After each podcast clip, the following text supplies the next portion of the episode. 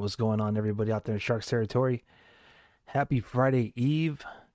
It's a late Thursday evening here in San Jose, California, where I'm coming to you live right here. This is the Shark City Podcast. I'm Aaron James. Thank you to everyone hanging out on the Instagram Live. Rory Jean, what's going on? I see you, I hear you.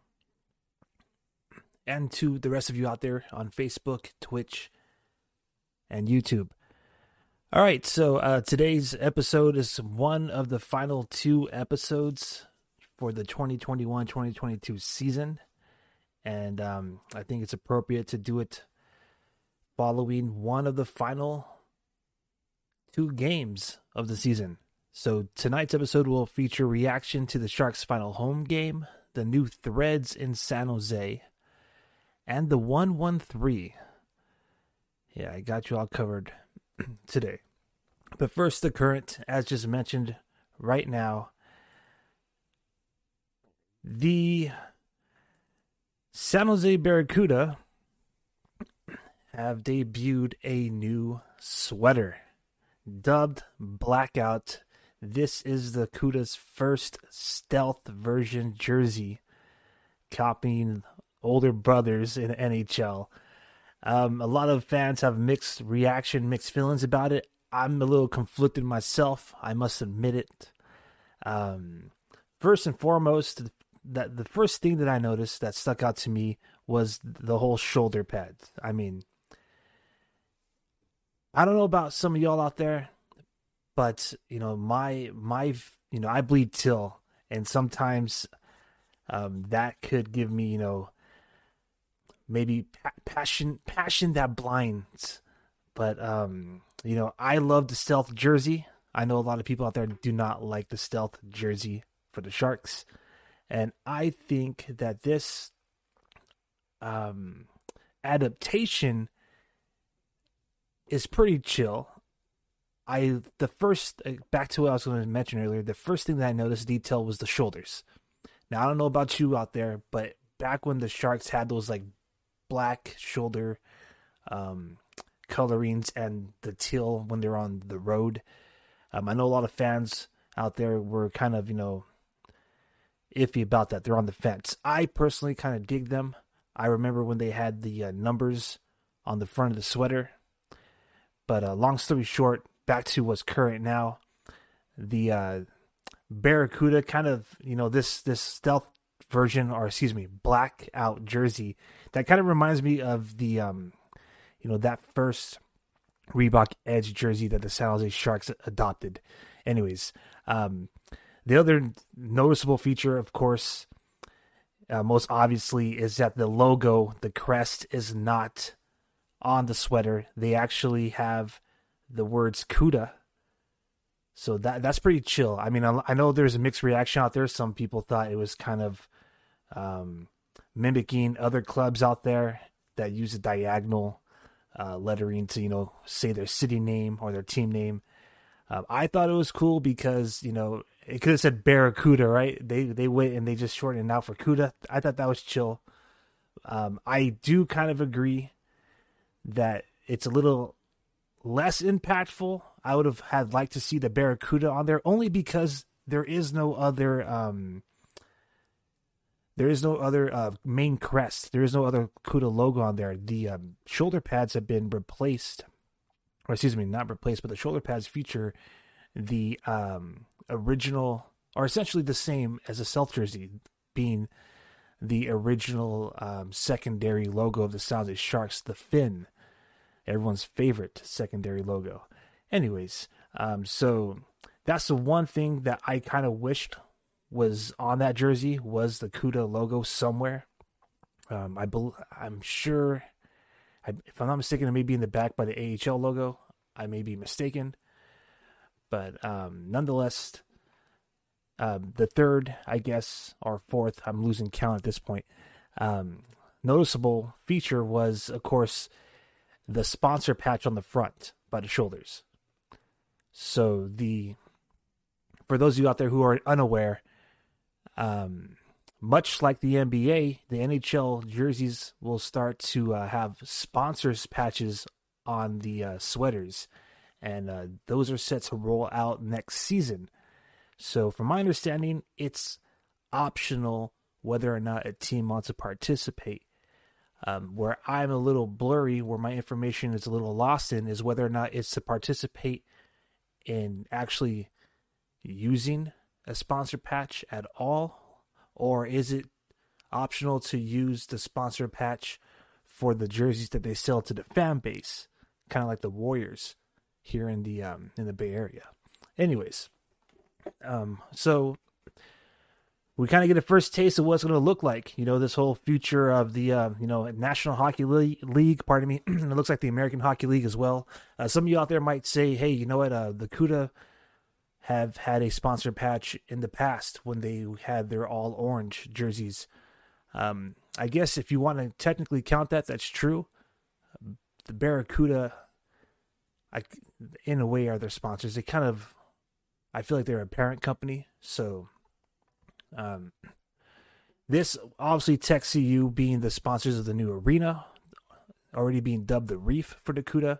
Um, it's an obvious choice, so it makes you think if the obvious choice for the Sharks, if they decide to utilize, um, you know, this same patch next season, will be uh, SAP. So, you know, maybe it's a spoiler alert. Who knows? Anyways, overall, I think the jersey's pretty chill. It's uh, nice to get away. Um, from the orange. It's nice to get away from um, the secondary logos with the SJ. Uh, it's it's nice to implement the whole um, fin alternate logo, and I think it's also promising because this is going to be the jersey that they wear when they open up at the Reef, their first game next season. Um, but I guess the biggest thing that I would say that kind of makes me like pay a little bit more attention and a little bit more exciting is um, the fact that the orange is gone and that that CUDA secondary uh, logo or their main logo is not on the shoulders and it's exactly the same like the Sharks, that secondary fin logo, the infamous one. It makes you wonder if the Sharks may be closer to transitioning back to their old school look. I don't know. Um, so in the comment sections in Instagram, Rory Dream, what's going on, man? Thank you for uh, interacting today. We have, I wish they made the Barracuda logo more realistic. I agree. That's the one thing that I kind of, uh, my, my biggest, I guess, um, pet peeve with it is it is a little cartoonish. Um, it would be nice for it to be a little bit uh, more on point. And you know what? Who knows? They've been they haven't even been around for ten years yet. They are probably bound to have um, some sort of uh, revision in the next couple of seasons, and we're already seeing it with with the logo just being taken off completely and getting the lettering uh, down the chest. Anyways, uh, so that right there is pretty much current. That was released today. Thought that was pretty chill. It's giving us something to look forward to next year as uh, the Barracuda already finished off their season, and um, you know I'm pretty interested. Again, I mentioned this in the previous episodes. I definitely got to go check out the bar behind the um, the goaltenders. Um, that's going to be, I think that's going to probably be the most unique experience because uh, for someone like me, like a rec leaguer uh, or a beer leaguer, some of you out there call it, um, you know, that's something that you kind of get to see on a regular basis. Uh, you know, you get to stand behind the rink uh, behind the glass. And whether you're playing ice or um, inline, such as myself, um, it's it's unique. It's nice to be able to get like up close while you have essentially, you know, a beverage in your hand. Anyways, um, so I'm looking forward to the opening of that um, farm. I'm not gonna lie. At first, I was just kind of wondering if moving the Cuda out of the tank is kind of a bigger signal of the Sharks um, considering relocating from the downtown San Jose location. And um, that thought right there seems to be kind of like random. But again, um, most recently, we're not going to really go into it, but just covering it because it's related to Sharks. Most recently, they're starting to bring up uh, downtown projects again at the Shark Tank and how it may affect uh, the future of accessing the or accessing the building, and they had um hosted some uh, candidates for you know city mayor, and um, you know they kind of give their spiel. Uh, quite frankly, I'll be 100% honest with you. You know, I didn't really put too much thought or spend too much time into that whole story because personally, I believe, um, you know, it's it's bound to happen regardless. Sounds like Sharks are set for a renewal of the lease term that includes 40 years of yearly, uh, or excuse me, of like month to month rent essentially. And um, I I think I said this on the previous program. You know, if you're the San Jose Sharks, um, would you rather you know rent a city-owned building, or would you rather own your own building and you know perhaps build another one somewhere else? We'll see. You know, they said they're dedicated to the location, et etc., etc., just back and forth. But um, that was the biggest thing for me. Uh, the farm being that you know maybe the pro team has to relocate just in terms of having an updated building, uh, maybe a more accessible building. We'll see how that goes being here in the Bay Area. But um, also, you know, it was also like, in my opinion, kind of like, all right, hey, the CUDA, at least the CUDA are going to stay here in the city. Like, you know, that'll kind of be like the trade off because just like our neighbors, uh, it's kind of a common theme here. A lot of pro teams don't play in the city that they, um, you know, are, are representing. Um, I hope that doesn't happen. And that's as much as I want to speculate and as much time as I want to spend on those thoughts because it's very real. It's very real, um, you know, just the idea that the Sharks may be uh, headed out of town, uh, regardless of what's going on. This has been a realistic, um, a realistic situation. Um, back in like 2015 when they did the the renewal back then at the tank, uh, their their lease terms that is. Anyways, uh, that's kind of a dry topic, but you know it's worth mentioning considering it's the end of the season. So you know we're going to be spending the next two episodes reflecting while also staying up to date. And um, speaking of up to date, let's get into the uh, NHL standings. So for those of you who are you know paying attention to the Shane Wright sweepstakes, Jose Sharks are currently ranked 11th worst team in the league. The 11th worst team in the league. Um, we have one more game. The the worst we could do is 10th. Okay. We have 76 points, I believe. Um, and, or no, 77. That's right. 77 points. And the team right below us, the Anaheim Ducks, have 76. So the worst the Sharks could do is 10th uh, worst, which would give us, you know, the 10th overall, which would increase our odds n- not so much, uh, not as great, you know, as Montreal, who now seems that they're going to be the ones that own the number one overall draft pick. Arizona found a way to uh, mess that up. Anyways, oh man, Arizona. Praying for Arizona and, you know, the whole ASU situation they're getting themselves into next season. Anyways, but um, back back to this whole uh, draft lottery thing. So the Sharks are going to be in a prime position regardless if they win tomorrow or not against the Seattle Kraken final game of the year at the climate at the Climate Pledge Arena. Pardon me. Um, regardless if they win or not, you know they're going to be in a position where uh, the draft lottery rules would permit them to jump ahead to that first number one overall um, draft selection if they win the lottery. So, you know, there's still a chance, is all I'm trying to say. Um, while we're on the standings, Joe Thornton's is set to win another President's Trophy. How about that? Jumbo Joe Thornton and the Florida Panthers are already being declared. They are. There's no one else is going to catch them. They have one more game left in hand at 122 points. They are the President Trophy winner. Man, that's amazing. I'm really rooting for these guys to get the um, cup, only because uh, Joe Thornton has been bouncing around for a while. You know what I'm saying? Trying to find that team. He's you know, trying to find that team that's going to help him raise that Stanley Cup.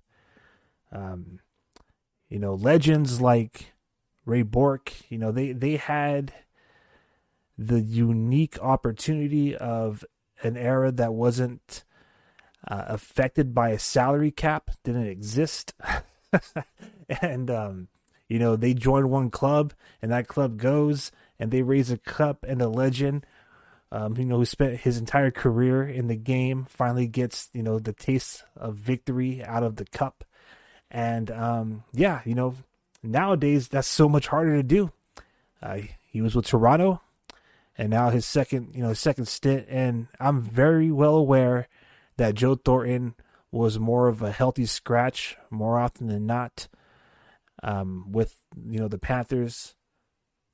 But bottom line, um, President Trophy, number one team overall in the league.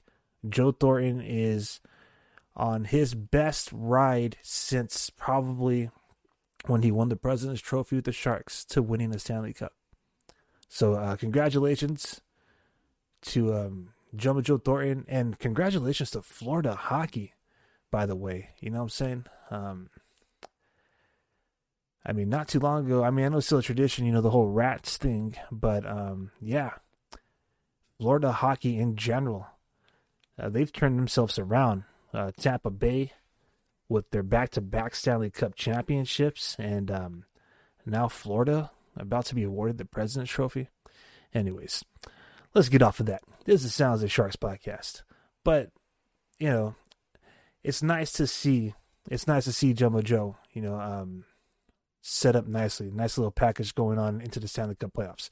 Anyways, uh, hopefully, they dress him throughout the whole entire series. Um, you know, however long they stand there. Okay, so uh, you know we're gonna move on. We're gonna start getting into Sharks related things. Uh, sounds like Sharks just tonight uh, they dropped the game that they otherwise had complete control over. Um, Evander Kane and the Edmonton Oilers best the Sharks again. They're playoff bound. Um, actually, their playoffs were secured ironically with an Evander Kane hat trick. So, um, you know, our division rivals are headed to the show. Um, Noah Gregor, homecoming in Edmonton for Noah Gregor, and he scores two goals 29 seconds apart. So, you know, um, the best shift he's ever had in his career, saving it for game 81 of the season. Um, prior to that, as we work backwards here from the last time we got together, Sharks lost their final home game in uh, to Anaheim five to two. Um, a lot of us were hoping to see Getzlaf, but he decided to retire at home. I believe I mentioned that last time we got together. Um, but the irony about this is that even though it was Anaheim Ducks game, a lot of the media, a lot of a lot of the uh, so a lot of social media, a lot of the media personalities out there, a lot of the broadcasters, they were still riding the wave of that Vegas Golden Knights victory in the shootout. And what's funny is the fans certainly were as well. So if you haven't seen it by now, now I'm not going to translate it or decode it for you, but if you haven't seen it by now, um, the SAP Center was trending over the past couple of days due to this cryptic message that was sent. Now, the official word is that this was sent through a fan. This was submitted by a fan, and the initial impression was, you know, they were kind of, you know, fumbled by it. Um, but long story short here is is that um you know the message essentially had just told the hockey world exactly what I won't say everybody even though most of you out there might relate to this uh, individual fan who did this. But um, long story short is, you know, um, Sharks territory pretty much sent a message out to the hockey world exactly what they think of the division rivals as they were eliminated from the playoffs. And um, that's about as much as we're going to see from that. Anyways, Um, if I'm not mistaken, the individual has been quote unquote identified. I'm not even going to go into it. I don't know. I honestly will tell you that I don't know who did it. Uh, I didn't bother because the way I see it's not my business. It was pretty funny. it was pretty funny. At first, I was thinking, ah, a little, uh, little tasteless, little, little classless. Not as uh, Jim Halpert says in the office. It's not classy. That's not classy. But um, you know, it, it's all fun. It's all fun in games. I understand the sentiment. You know what I'm saying? Um, you know, Sharks fans, we have a deep rivalry with the Vegas Knights. And, um, you know, I get it. Let's cheer against Vegas, the NHL's golden child who's never experienced an off season without first competing in the playoffs. So, you know, this is the first time in their history, their short history that they have, that they are not going to be in the Stanley Cup playoffs. I also understand that for a lot of us, especially for fan bases um, where they've been following their club and they have yet to even raise a Stanley Cup, let alone you know reach the final more than once in a 30 year period. I can understand how frustrating it is to see, uh, you know, the new kid on the block make it in their debut season, inaugural year. Um, so you know, I, I understand. Uh, what I don't understand, okay, is um, the love story between the fan bases of LA and Dallas. Okay? Now I get it. This is a social media thing. As far as we're concerned, most of this is being uh trend, you know, made trending by bots. We'll see what happens. Uh, someone just acquired a social media site and supposed to clean it up. But uh, long story short is, you know, it kind of felt like a campaign, kind of felt like a way to make teams that are on the verge of being eliminated from the playoffs, or excuse me, the verge of clenching a playoff berth, or those such as ourselves who are not involved in the playoffs, uh, not even in the playoff picture.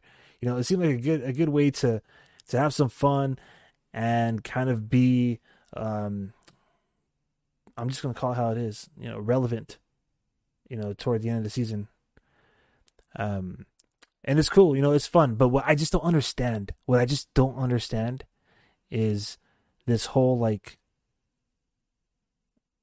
Sharks fan bases, like in love with the whole Dallas fan bases, in love with the whole LA King fan bases. I mean, I don't know.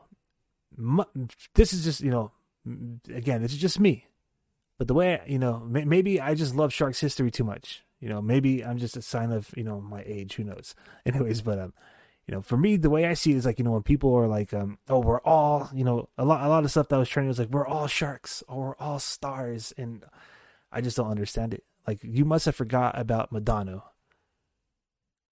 or Hull or Eddie the Eagle these guys used to be our greatest rivals, consistently the nemesis who ended the Stanley Cup playoff dreams for the likes of Nolan, Ricci, Marleau.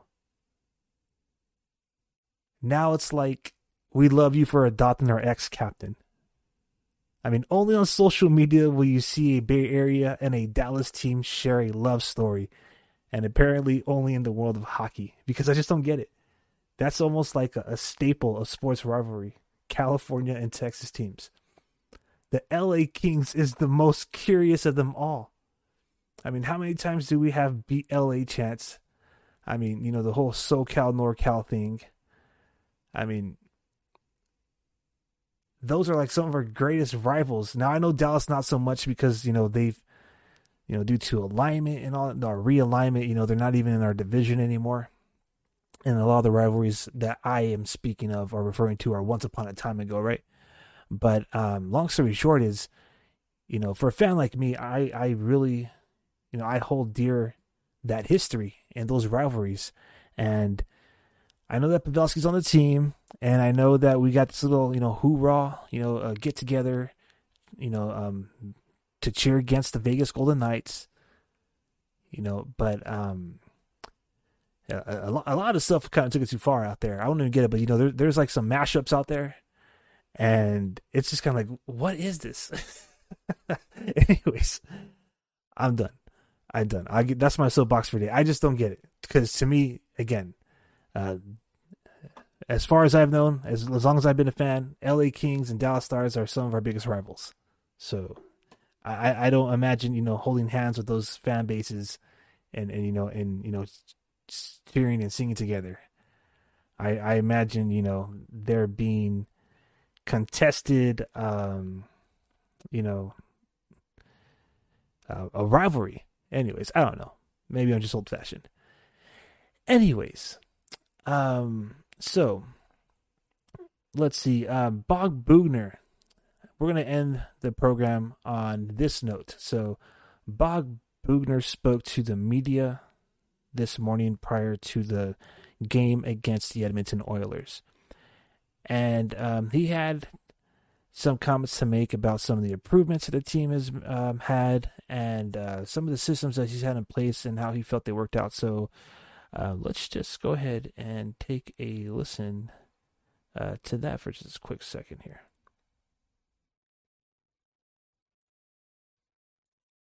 Well, obviously, I mean, I mean, special teams. Our penalty kill is, I believe, it's uh, second in the second in the NHL right now. Uh, we've always had a strong penalty kill, but I think especially this year, and like knock on wood, we got two games to go, and we're facing a hell of a power play here tonight. But uh, um, you know, I think uh, um, a few things have changed in our structure. Obviously. Uh, um, I think we, uh, uh, you know, our goaltending's better. Let's let's be honest. I think that, uh, um, you know, my first two years, I don't think we could get to the end of season and say that we are very happy or, or we're uh, you know it's an area that improved. I thought this year that was a strong area for us uh, for the most part.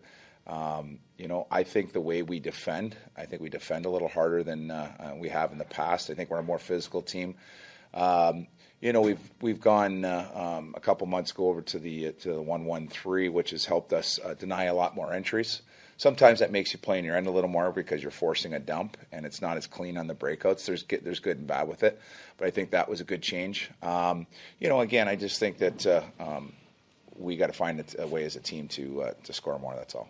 It's a strong system. It really is. I think it. Uh, um, you know, there's obviously a couple ways. Um, you know, we could even get a little more aggressive in our one-one-three too, and that'd be something we can work on. Um, you know, in, into training camp.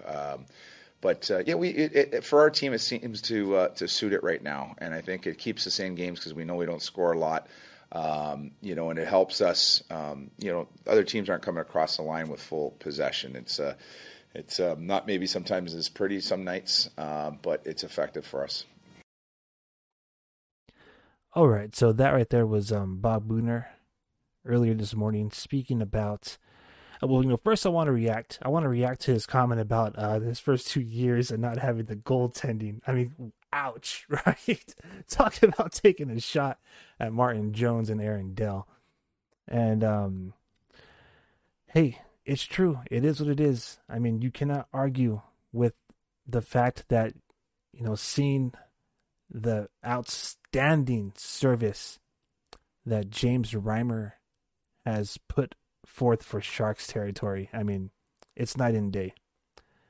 And he's definitely, in my opinion, the Sharks' most valuable player. If I'm not mistaken, he was awarded the Media Good Guy Award. I mean, what's up with that? I mean, we must be the media bad guys because uh, I just found out we are being censored. But um, you know what? That's a whole other story. But back to the point. I, really wish that they would stop handing out these like um like participation awards at the end of the season. I mean, some of them make sense, but like the media good guy, come on, come on. Like when I think of good guy, I think of Chucky. Anyways, but um, back back to the point. Um, Boughner was speaking about how you know essentially you know he didn't have the goaltending that he felt that he needed in order to you know uh, be competitive. So uh, that's you know, I mean, that's true. It's true. And um, when he started to mention about his system, he started to mention a system uh, he referred to as the one one three. And um, you know, when I first heard that, I was honestly like, what the is that? What is the one one three? Um, so obviously when you're at full strength, not on a penalty kill or a man advantage, and you are not having an extra attacker with the goaltender pulled. Um, you know, your five skaters out there, your one one three refers to a formation. Um, and it could be for anything. So I'm not going to act like I know hockey systems or I am strategic. I'm just simply going off of what I've learned from being a gamer. from from 20 years of playing NHL, a career video gamer. No, I'm just kidding. Uh, but no, lightweight. I, I, am a little serious. Um, that's the one thing about um, video games, which I'm pretty sure most of you out there are aware, is uh, they can teach you a lot of things about the game um, in terms of like strategies and systems, etc. And um, I just remember, you know, growing up, um, I've always heard of strategies referred to, you know, okay, again, uh, the number is typically it, it, goes in terms of the position on the ice. So one one three, the way he's saying it, or the best way to to picture or to put a picture for you, it is be one forward, um, kind of being the aggressor, another forward like in the middle behind him, and then three people in the back. Essentially, three defenders, two defenders with one forward back there, like guarding the blue line. So, um, you know, the strategies, the line are, are the way you know the uh, the forward check or the defensive strategies is usually. Um, you know, it, it's all about alignment and how they attack the puck or where they try to push the puck carrier or how they, you know, etc cetera, et cetera, right? So for this one, uh, the 113 would be a forecheck right? And I've never heard of the 113. I've heard of a 122. I heard of a a 131. I've heard of a 32. So I had to look it up like what the is a 113? So a 113 is a neutral zone forecheck. Um, so obviously, as I mentioned, it's a forecheck. So um, again, you know, the biggest feature being that there's three defense. There's one forward joining the two defensemen, and you know, essentially you have three guys playing down low, three guys playing D. Okay. Uh, again, when it comes to like the breakout, essentially what you're hoping for is um, the defense, or you're you're you're essentially hoping for one of the fours, most likely forward number one, the one that should be you know nearest the offensive uh, blue line, or, or highest, if you will. So if you had the three guys in the back, the forward on the top, not the one in the middle on this one one three lineup. You know, you you'd be trying to feed that guy, you know, uh, leading passes on the rush, etc. Um, you know, for the neutral zone forecheck, forwards one and two would attempt to funnel a puck carrier toward two defensemen. Okay, and uh, by the way, I'm getting all this this information that I looked up is from the coachessite.com. All right, because again, I've never heard of it, and apparently this is something that um, the Islanders, the Stars, and the Lightning have been using and kind of made a little famous in the whole bubble hockey thing in 2020. Um, and apparently, um, Barry Trotz was the most famous one, famous coach for using this. Um, so you know, let's you know just learn a little bit uh, with each other without like dissecting it and getting all analytical and you know try to break it down and paint the picture you know um, over over this video or audio however you're enjoying uh, the program whether you are again live on facebook instagram twitter excuse me twitch or youtube or if you're enjoying the audio version on your favorite podcast platform um not live anyways or not currently.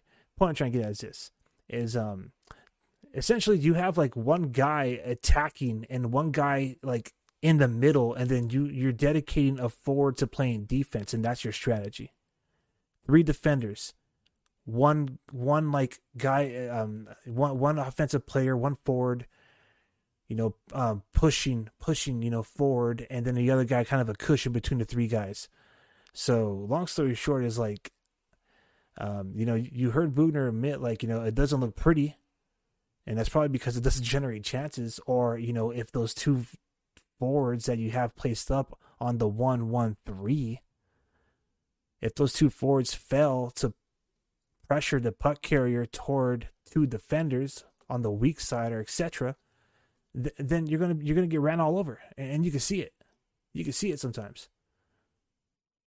So I mean that that's crazy because like the Sharks are never like with the one one three formation, you're essentially like never truly ready for like to, to create an odd man rush because you always have only one forward like pressing pressing forward trying to create you know an, an opening or create an offense and the other guy kind of just being the mediator between the guy in the top and the three in the you know behind him.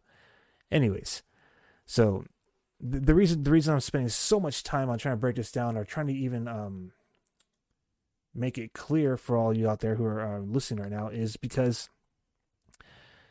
if this is his system if this is his system and they're sticking to it now, on this program, we already know Bob Boughner isn't going anywhere next season. He's going to be a San Jose Sharks uh, head coach. And you heard it just, just right now from his own mouth. He's talking about how he's going to keep that system next going into next year. Um, so, so what you have here is essentially you have a system that is not going to really do anything to generate or contribute to uh, to offense that much. I mean, you have three guys dedicated down low, and it's it's kind of concerning because what I'm getting, the message I'm getting is that the Sharks hockey is going to be more or less the same next season. Anyways, um, I don't know. I don't know what I'm talking about.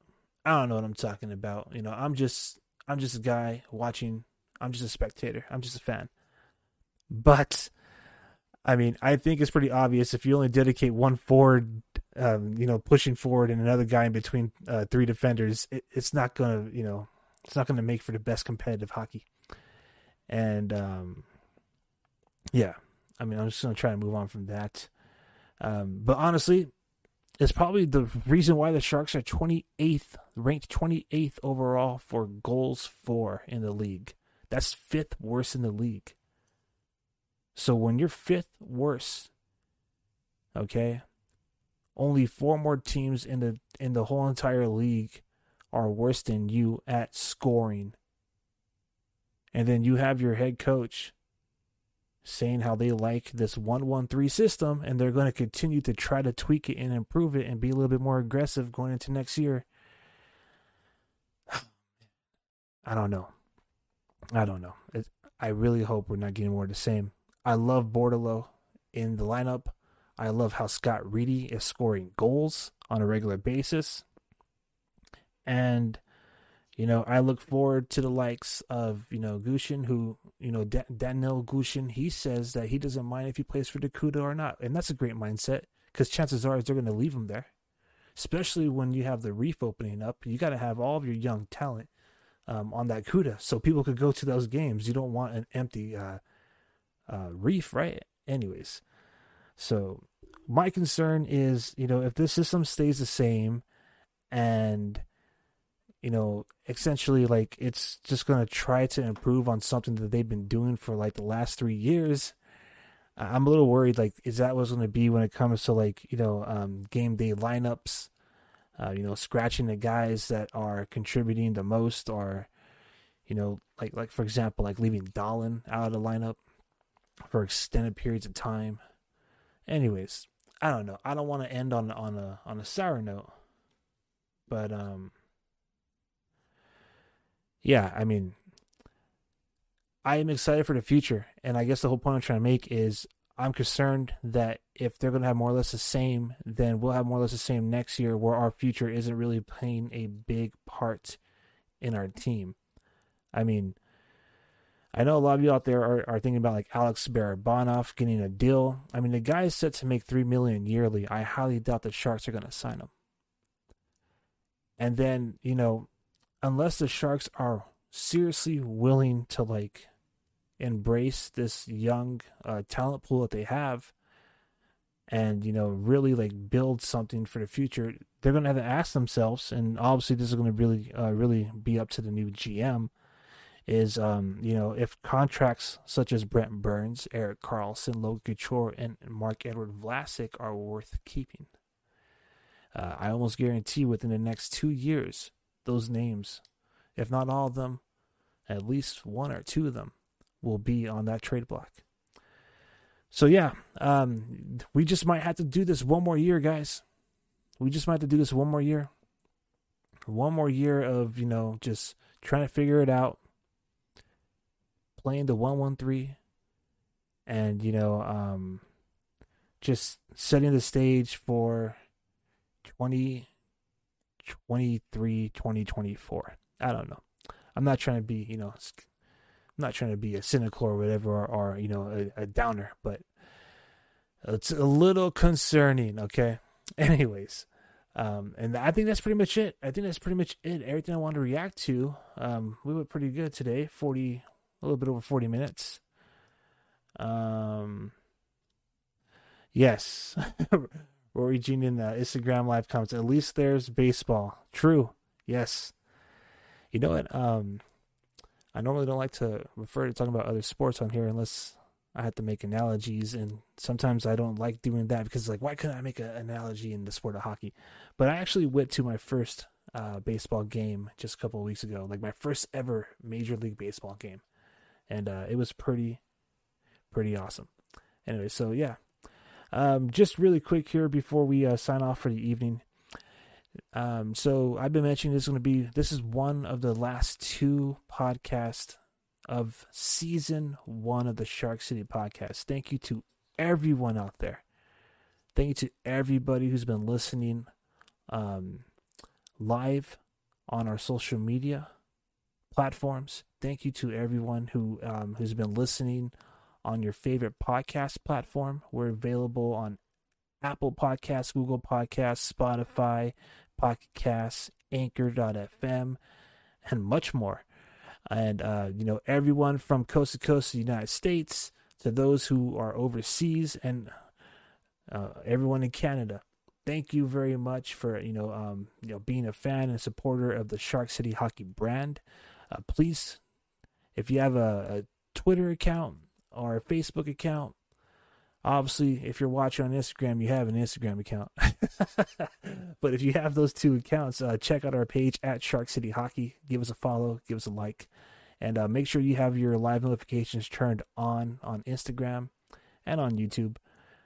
And um, you know check us out on twitch too. We, we be gaming it up regularly.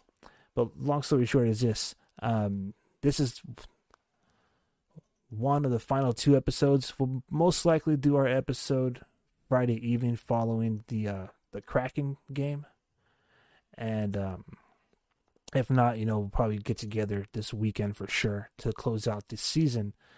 But um, before we react to the 82 games that was the 21 2022 season, I would like to end this episode leading into the next, letting you all know that I appreciate you all out there. Uh, thank you for being along on this journey with us. And um, even though the season's over and we're closing off our final two seasons of covering the 2021-2022 season, got some things in store for you for the summer. Uh, don't want to say too much, but essentially, um, you know, going to try to do what we've been doing this season on a regular throughout the off season. So, with that being said, I'm Aaron James. Thank you all very much. You could check out every episode of the season of the Shark City podcast that launched January this year, 2022, on our website, sharkcityhockey.com. So until next time, I want to end the program as I always do with Let's Go Sharks. Good night, everybody in Sharks territory.